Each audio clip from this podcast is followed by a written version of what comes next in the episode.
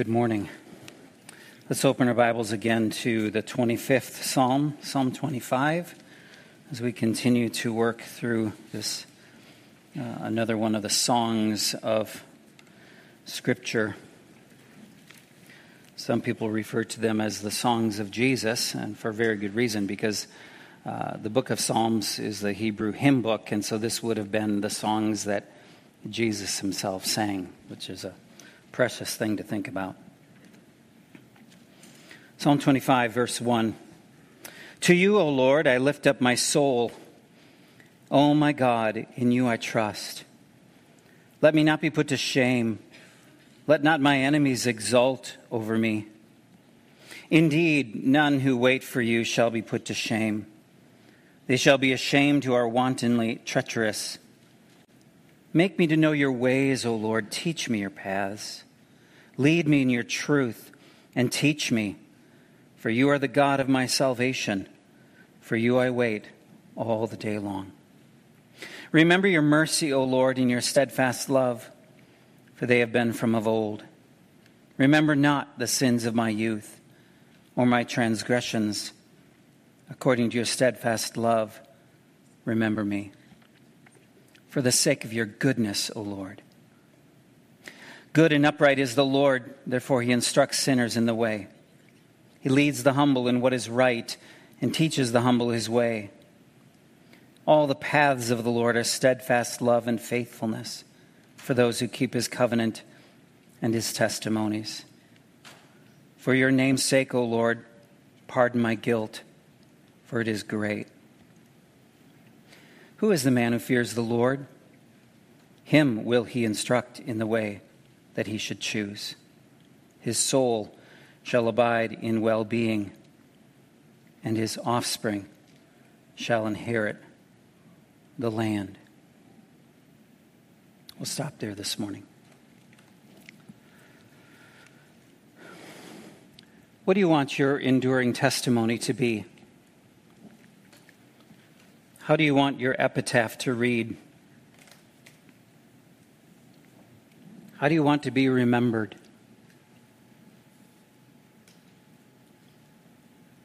If you could choose the words on your tombstone ahead of time, what would they be?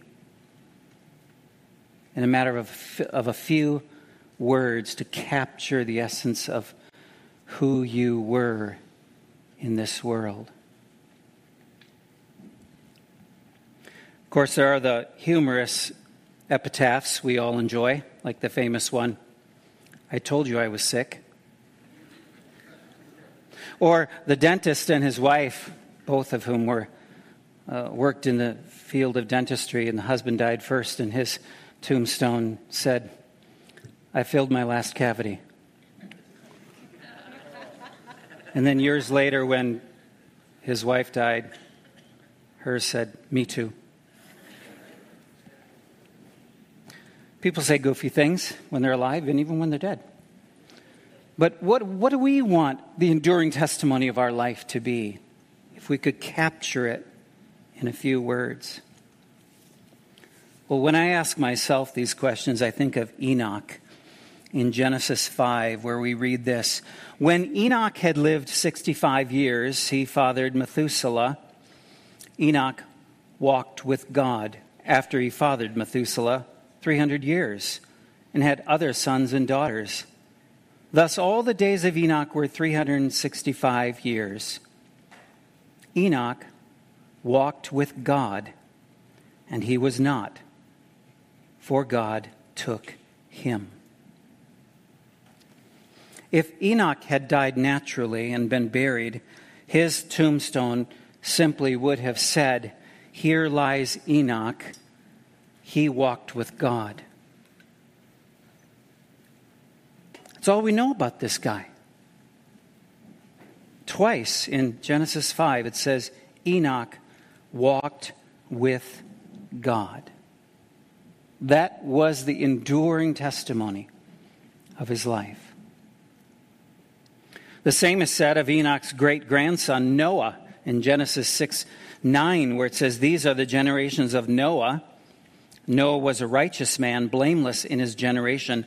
Noah walked with God. The prophet Micah sums up a good life this way. He has told you, O man, what is good, and what does the Lord require of you, but to do justice and to love kindness, and to walk humbly with your God. What has the Lord required of us? To walk humbly with Him. To walk with Him. And there's no greater calling in life than to walk with God to walk along the paths that He has laid out for us in His Word. And when we do this, we end up where God wants us to be.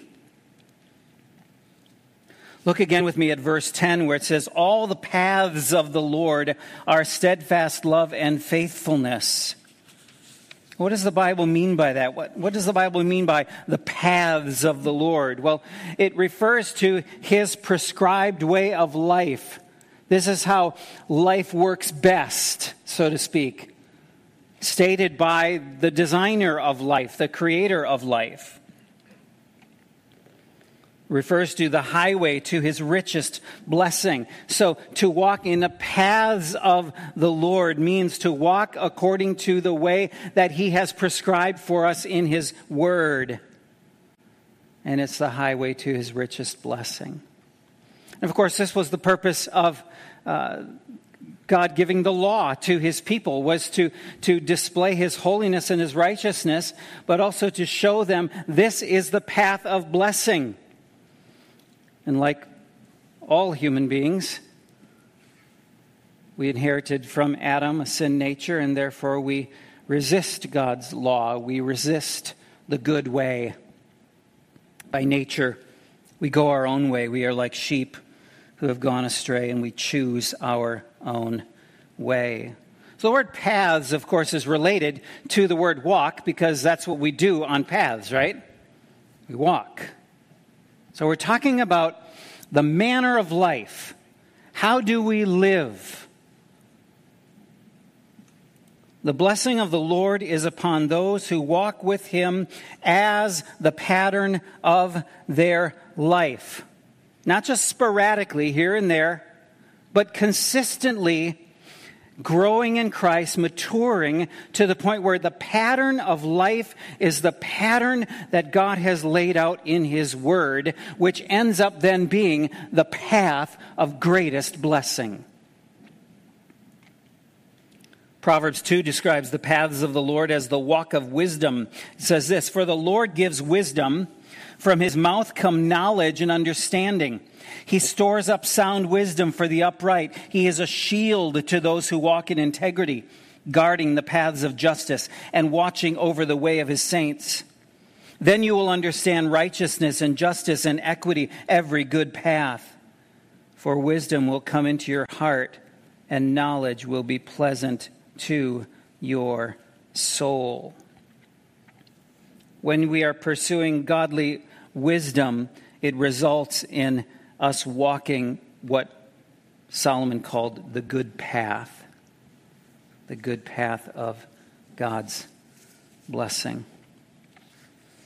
But the world and our sin nature and the devil tell us otherwise. They tell us that the good life can be found outside of God's prescribed way of living. But all three are liars that we must resist. But notice in verse 8 that the, the songwriter is continuing his emphasis on the goodness of God, but he takes it in a little different direction. In verse 7, we noted that he pleads, Remember me for the sake of your goodness, O Lord. The message of that verse is, Lord, retain the reputation of your goodness by remembering the promises that you've made and, and choosing to continue to forget my sins. And now in verse 8, he testifies to another expression of God's goodness. That is, that he leads and keeps us on his pleasant path, or what we might call the path of his goodness. He instructs sinners in the way. Who does that apply to? Every one of us. applies to every one of us. That we are the sinners who need to be instructed in the way. But not only do we need to be instructed in the way, we need to choose to follow the way. That brings us to our big idea this morning.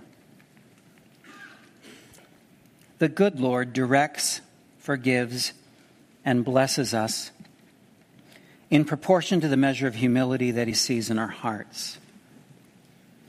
We have a God of goodness, and what that means is part of his nature is to be self giving.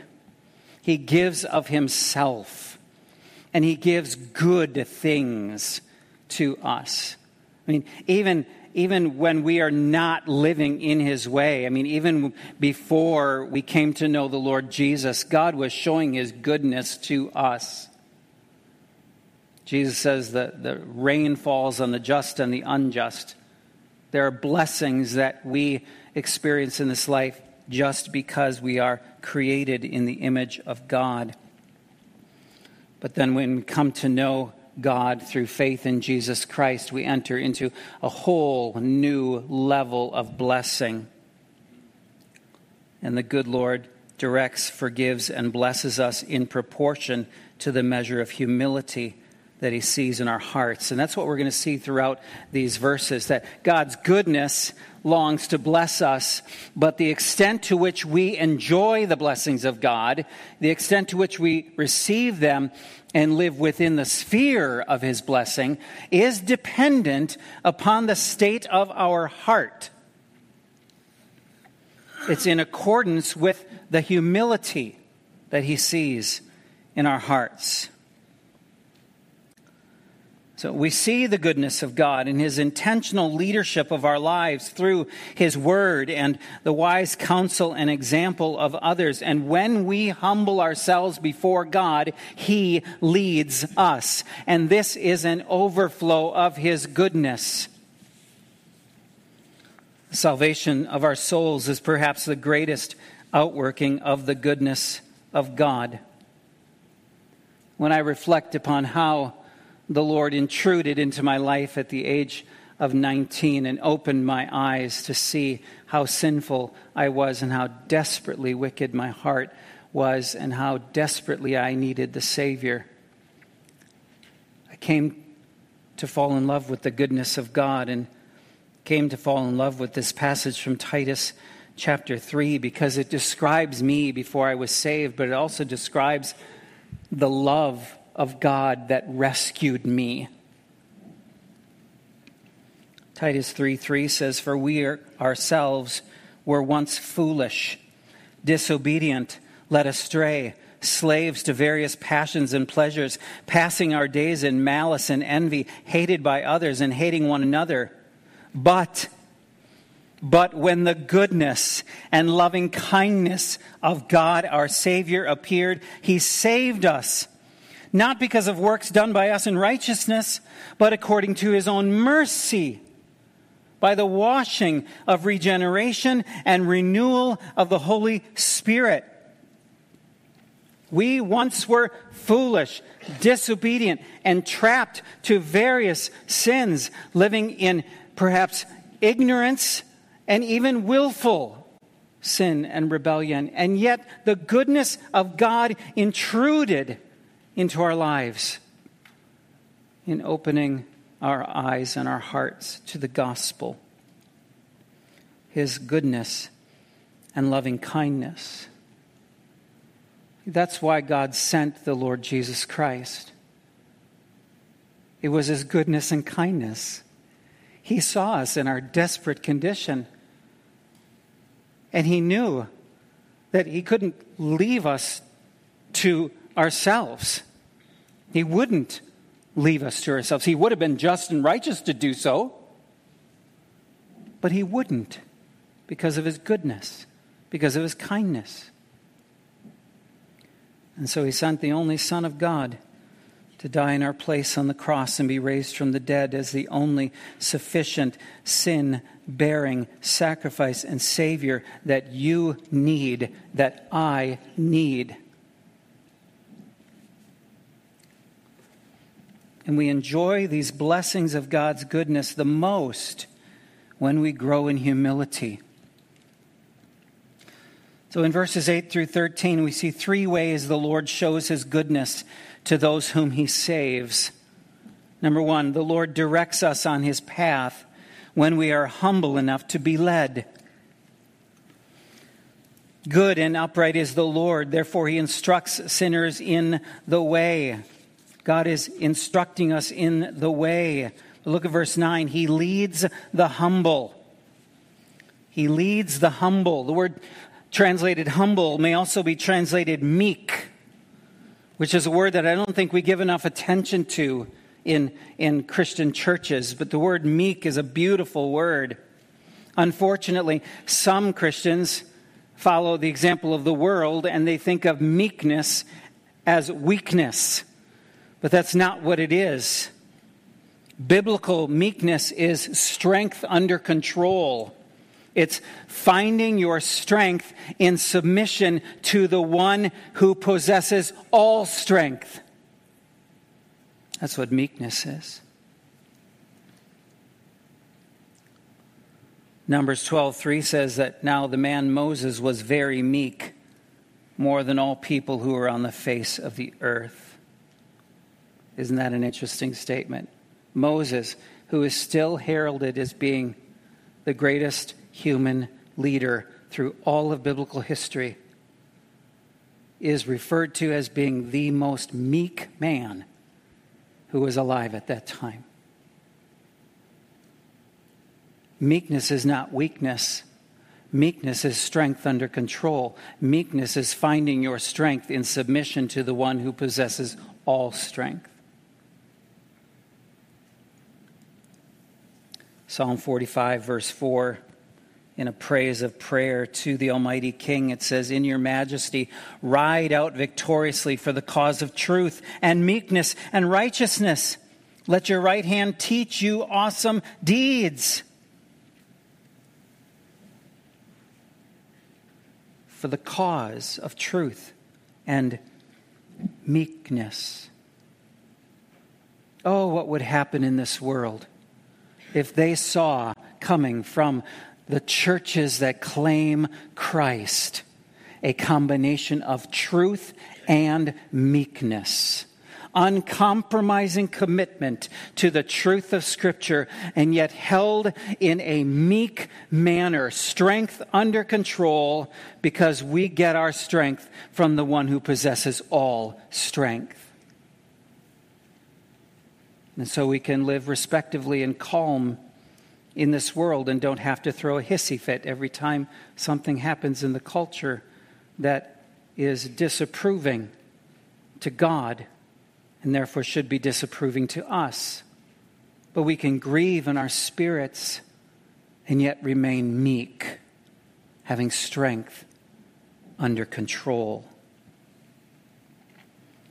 Meekness is a godly virtue.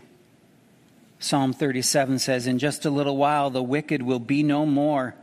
Though you look carefully at his place, he will not be there, but the meek shall inherit the land and delight themselves in abundant peace. David Powlison describes meekness this way Meekness is not weakness in the negative sense, it's weakness in the positive sense. Jesus was under the hand and voice and will of another, heeding the voice of his Father, fully trusting God's promises, fully obeying God's will. Jesus was meek. Now, why did the Holy Spirit inspire these words this way here in verse 9? He leads the humble in what is right. Well, I think the answer to that is because it's difficult to lead a proud person. It's virtually impossible to lead a proud person because the proud person already knows everything.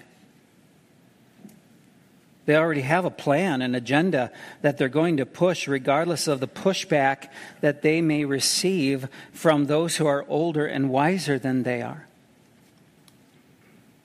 Proverbs warns against this all the time. but God draws near to the humble. He leads the humble. We see many examples of this in the scriptures, both positively and negatively. For example, as Moses was leading the people, uh, getting them ready to, to, to leave Mount uh, Sinai, uh, God says, Go up to a land flowing with milk and honey, but I will not go up among you, lest I consume you on the way, for you are a stiff necked people. What was God saying? God was essentially saying, You want to go your own way? Then go. But you are going to do so without my empowering and protective presence. You want your way that badly? I'll let you have it. And then maybe when you come to the end of yourself, you'll realize I was there all along, waiting, waiting for you to humble yourself. Perhaps your life has not turned out the way you had hoped or planned. Perhaps you have spent it living for yourself rather than God, and now you find yourself reaping the consequences of your choices, and possibly you're thinking, it's too late for me. It is not too late for you. It is never too late to follow God's path. Never. If your heart is beating this morning, it's not too late. If you choose to follow the Lord's righteous path, you will never regret it. Instead, the opposite is true. If you continue to go your own way, you will always regret the ways that you stray from his good path. Look at verse 10 again. All the paths of the Lord are steadfast love and faithfulness for those who keep his covenant and his testimonies. That's another way of saying the will of God is beautiful and good. Why would you want anything else? There's a second way God shows his goodness to us. Verse 11 The Lord forgives us when we repent of our sinning and return from our straying. For your name's sake, O Lord, pardon my guilt, for it is great. Lord, forgive me. Why? For your name's sake. In other words, as another testimony of your goodness, Lord, forgive my sinning and my straying and return me to your good path. Look back at verse 7 that we looked at last week. Remember not the sins of my youth or my transgressions according to your steadfast love. Remember me for the sake of your goodness, O Lord. And this is something that every believer later on in life uh, prays in, in some way. Lord, thank you that you've put my sins in the bottom of the ocean. Thank you that you do not remember the sins of my youth. And he's reminding himself He's reminding himself of the steadfast love of God when guilt and shame overtake his heart and mind. He looks to the Lord. The sins of his youth still plagued him in some way. They hindered him. They threatened to steal his joy. But when he was troubled with guilt, troubled with regret, he knew where to turn. He turned to the Lord who forgives for his name's sake. For the glory of his name. That's why God forgives that we might forever sing the praises of the Savior who died so that we could be forgiven, who rose again to give us new life, that we may walk in his good path. The sins of my youth is an interesting uh, term there in verse 7. It's quite an important topic uh, for us to think about.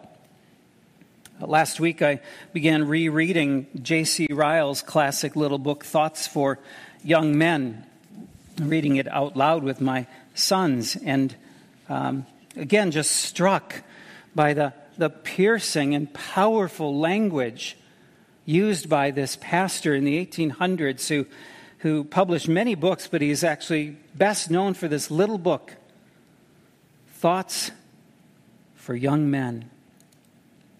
Came about because later on in his life, he was filled with a passion to instruct and warn and exhort young people, especially men, so that they would not waste their life on foolish pleasures.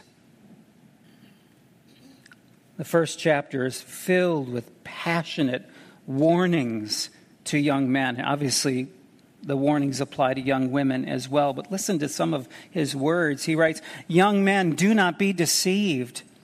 Do not think you can indulge your lusts and pleasures just as you choose when you are young and then go and serve God with ease later on. Do not think that you can live the life of a sinner and then die the death of a saint. It is a mockery to deal with God and your soul in such a way. It is an awful mockery to suppose you can give the flower of your strength to the world and the devil and then fob off the King of Kings with the scraps and remains of your heart, the shipwreck and leftovers of your powers. It is an awful mockery. And you may find to your cost that it cannot be done. Habits, he says, are hard to break because habits have long roots. If sin is allowed to make its home in your heart, it will not be evicted at your command. Habit becomes second nature. Habits are like stones rolling downhill. The further they roll, the faster they go, and the more out of control they are. Habits, like trees, are strengthened by age. A child can bend an oak when it is still a young sapling, but a hundred men cannot root it up when it is a full grown tree. Young men, beware. Beware of being taken by the devil's snares. He will try to throw dust in your eyes and prevent you from seeing anything in its true colors. He delights in making you think that evil is good and good is evil. He will disguise and dress up sin to make you fall in love with it. That's his work. And the devil's not just doing it to young men, as the audience that Ryle was writing to, but he's doing it to young women. He's doing it to old men. He's doing it to old women. He wants nothing more than for us to waste our lives walking on our own path, only then to come to the end of our lives filled with all kinds of regret that we did not walk with God. Oh, may God's word do a work in our hearts and, and cause us to be passionately committed to walking with Him. So, young people, listen to me. Listen to me. Do not be deceived. The devil is after your soul and he is after your life. He wants to ruin you. And nothing will bring him more joy than to lead you astray into paths of sin so that you waste the one life that God gave to you. And then take you to hell with him when it's all done.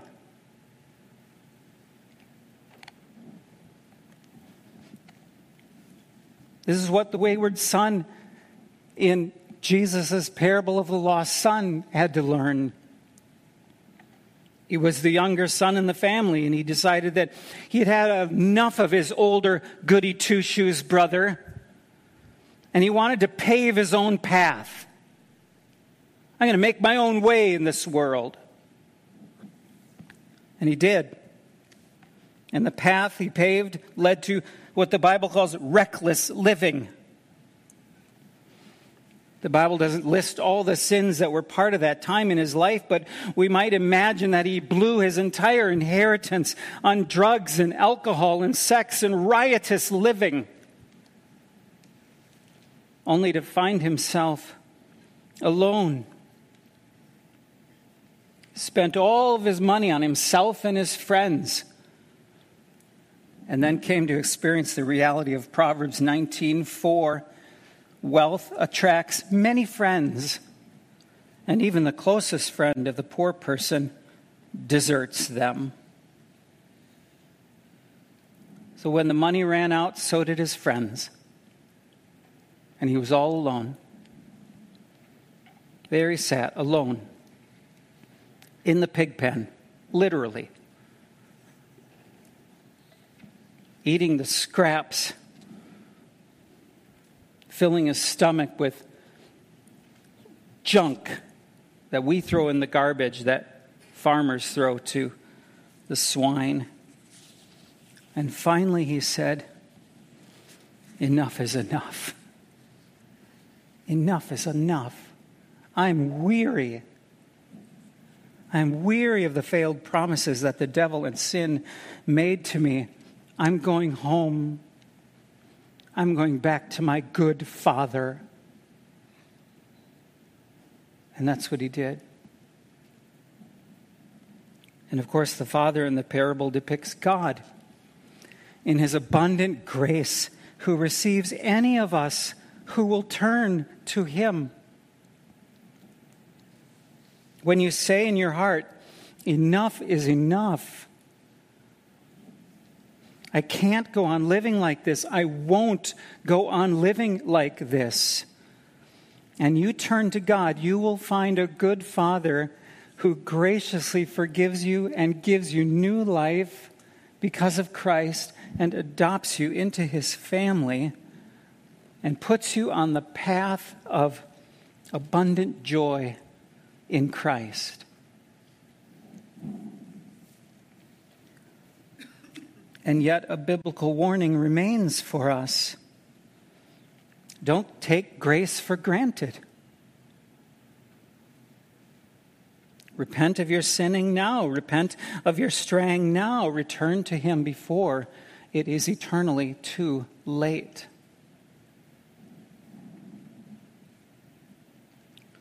God, in His goodness, is patient. He will forgive you and restore you, but you must repent. You must turn. You must turn away from sin to God through faith in Jesus Christ as your Savior and your Lord. That brings us to the third way that God shows his goodness to us in verses 12 and 13. The Lord blesses us with a good life when we fear him and follow his ways. Now, a good life is not a life that has no trouble because there is no life like that on the planet. I mean, you, you can interview even the richest guy on the planet who you might think has no troubles because he can solve all of his problems with money, and you'll still find someone who is troubled within their very soul. But the life of peace and contentment, the life of knowing God and walking with Him, that's the good life. That is the good life. And no matter how old you are, when God brings you into that good life, you understand. Some of you were brought into that good life at a young age. You had the gift of gospel loving parents or grandparents who, who shared the truth of Christ with you.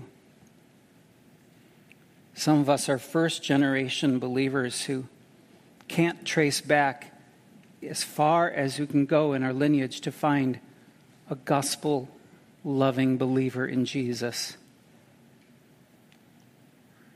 however old you are, when the Lord brings you to that place where you see It's about Christ, it's not about me. But I want to follow the Lord.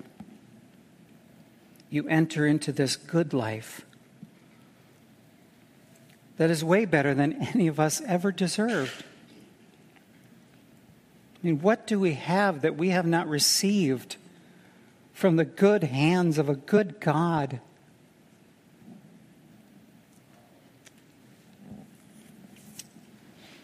Who is the man who fears the Lord? Him will I instruct. God instructs people who fear him. God teaches the humble. His soul shall abide in well being, and his offspring shall inherit the land. Let me ask you this morning what kind of inheritance do you want? Parents, what kind of inheritance are you planning to leave to your children? Money? Real estate? Antiques? a storage container filled with junk?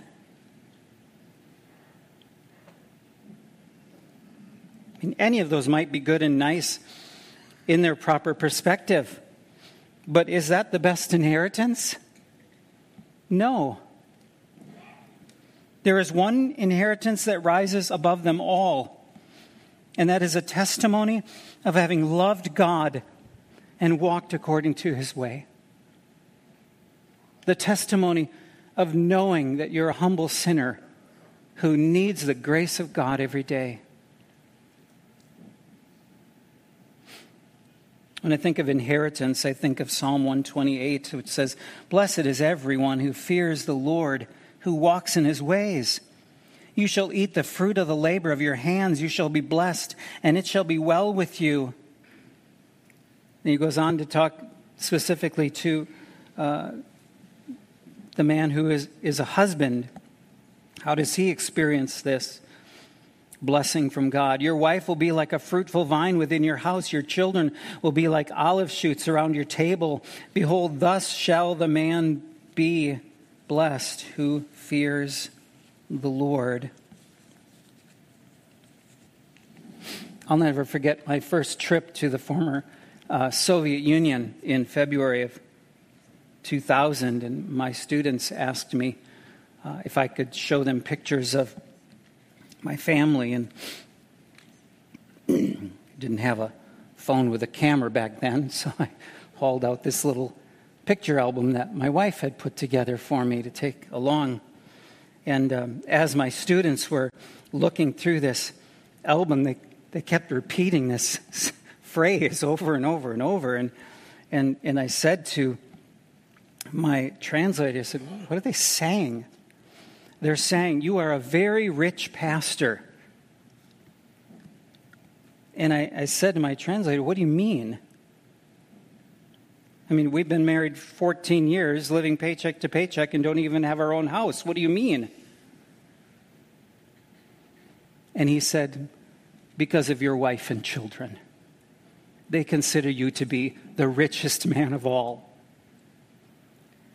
What a gift that little sentence of encouragement was. It doesn't matter what we have in this world. And then God surprises us in many ways and blesses us beyond anything we ever thought possible. And yet, what is our inheritance? What are we trying to leave here? A testimony? A ministry? for generations to come? I was living the good life, and I am living the good life, building up an inheritance of faith that I pray will last for many generations to come. Because we only have one life to do this, folks. Let's stop living it for ourselves and let's live it for others. And let's think about the testimony of God's name in the future, long after we are gone. Will we be known as men and women who walked with God? Well, how do we receive this good life? Verse 12 says it's by fearing the Lord.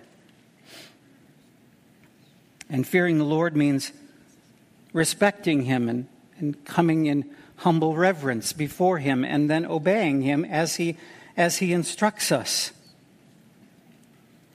Let me help you to understand what this means by having you turn to uh, the book of Ecclesiastes, two books to the right in your Bible. Look at the last few verses of the book of Ecclesiastes. If you're not familiar with this oddly named book, um, it was written by a king who also was a preacher near the end of his life. I believe it's written by King Solomon. It seems to have enough internal evidence to, to lead us in that direction. And Solomon, though he was the wisest man on the planet, he spent much of his life in foolishness. And verse 8 of uh, Ecclesiastes 12 signifies the conclusion of the book by repeating his, his main premise of the book, which is vanity of vanities, says the preacher, all is vanity and understood in the context of the whole book, what, what it means is when you live for yourself and indulge your own sinful habits of the flesh, it all comes to nothing. That's the testimony of the book of Ecclesiastes. How to waste your life. That's the message of the book of Ecclesiastes because King Solomon had tried it all. He tried everything. He tried laughter alcohol, building as many houses and palaces for himself as he could, and having th- over a thousand wives, possessions and wealth that we can't even imagine. And he sought satisfaction and meaning in life through work and the things that he could accumulate because of the cash he could get from work. And he comes to the end of his life and he says, Vanity of vanities, it's all vanity. And so then it goes on in verse eight, uh, 9. Besides being wise, the preacher also taught the people knowledge, weighing and, and studying and arranging many proverbs with great care. The preacher sought to find words of delight, and uprightly he wrote words of truth. The words of the wise are like goads, and like nails firmly fixed are the collected sayings. They are given by one shepherd. This is undoubtedly a reference to the book of Proverbs, primarily, as the Holy Spirit used Solomon to collect all of these sayings of wisdom and put them into this book that's given by one shepherd, capital S, God. And it says, My son, beware of anything beyond these of making many books there is no end, and much study is a weariness of the flesh. We like to quote that second half of that verse to our Bible college professors. they didn't think it was very funny. there is much weariness in much study.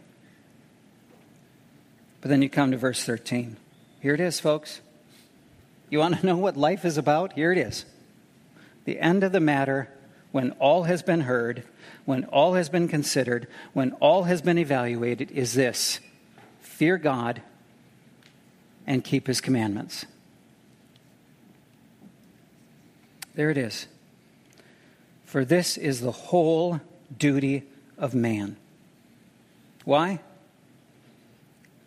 Why should we be motivated to fear God and keep his commandments? Because verse 14 is true. For God will bring every deed into judgment with every secret thing, whether good or evil. The motivation for fearing God, trusting him, and obeying him is that one day we are going to die one day there will be a tombstone in the ground with our name on it, and one day we will stand before God, the judge of heaven, and he will judge us.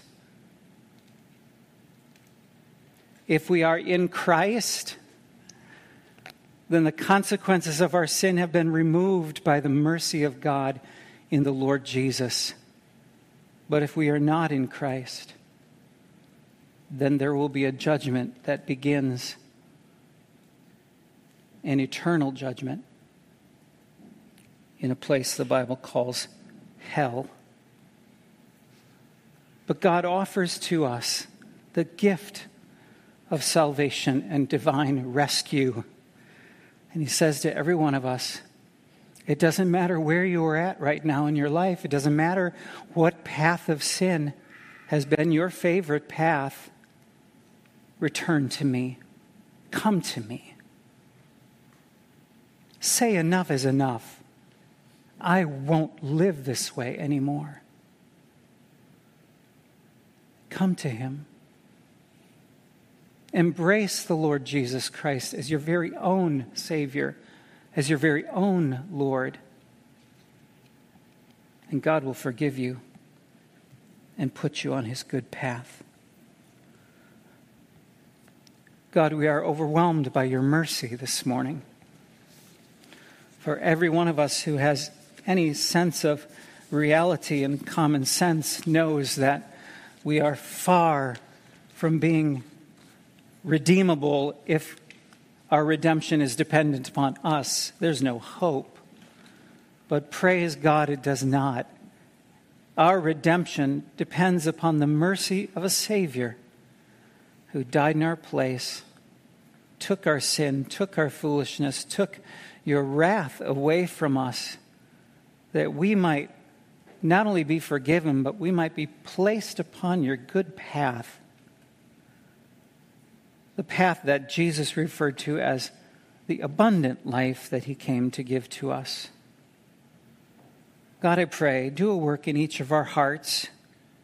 You know where each of us is at with you.